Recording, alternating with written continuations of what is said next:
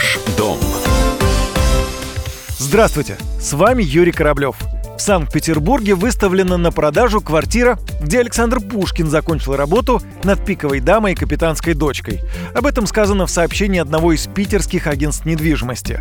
Квартира расположена в доме номер 32 по набережной Кутузова. Именно она была местом жительства Пушкина в течение почти 2 лет, утверждают риэлторы. Поэт со своей семьей занимал весь второй этаж здания.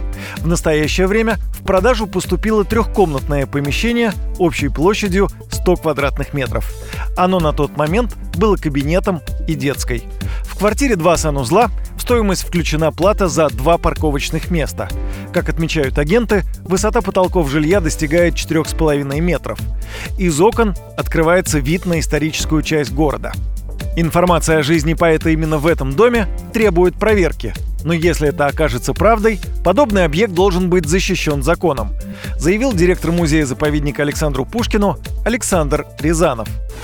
Пушкин все-таки наш национальный гений. От Пушкина идет современный русский язык. Поэтому я считаю, что музеев Пушкина много не может быть просто по определению. Как можно больше их должно быть. Здесь надо какой-то, наверное, или законодательный акт принимать, потому что те мемориальные вещи, те мемориальные помещения, в которых жили наши великие соотечественники, они должны быть сохранены по-любому. И в частных ли они руках, в государственных ли они руках находятся.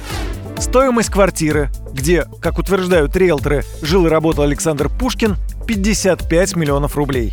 При наличии таких денег ценители истории, ну или поэзии, могут рассмотреть для себя этот вариант жилья. Так, например, год назад там же, в Санкт-Петербурге, было выставлено на продажу жилое помещение, где прежде обитал другой известный писатель Максим Горький.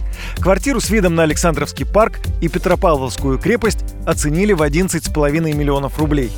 50-метровый объект нашел покупателя за несколько часов. На этом у меня все. С вами был Юрий Кораблев.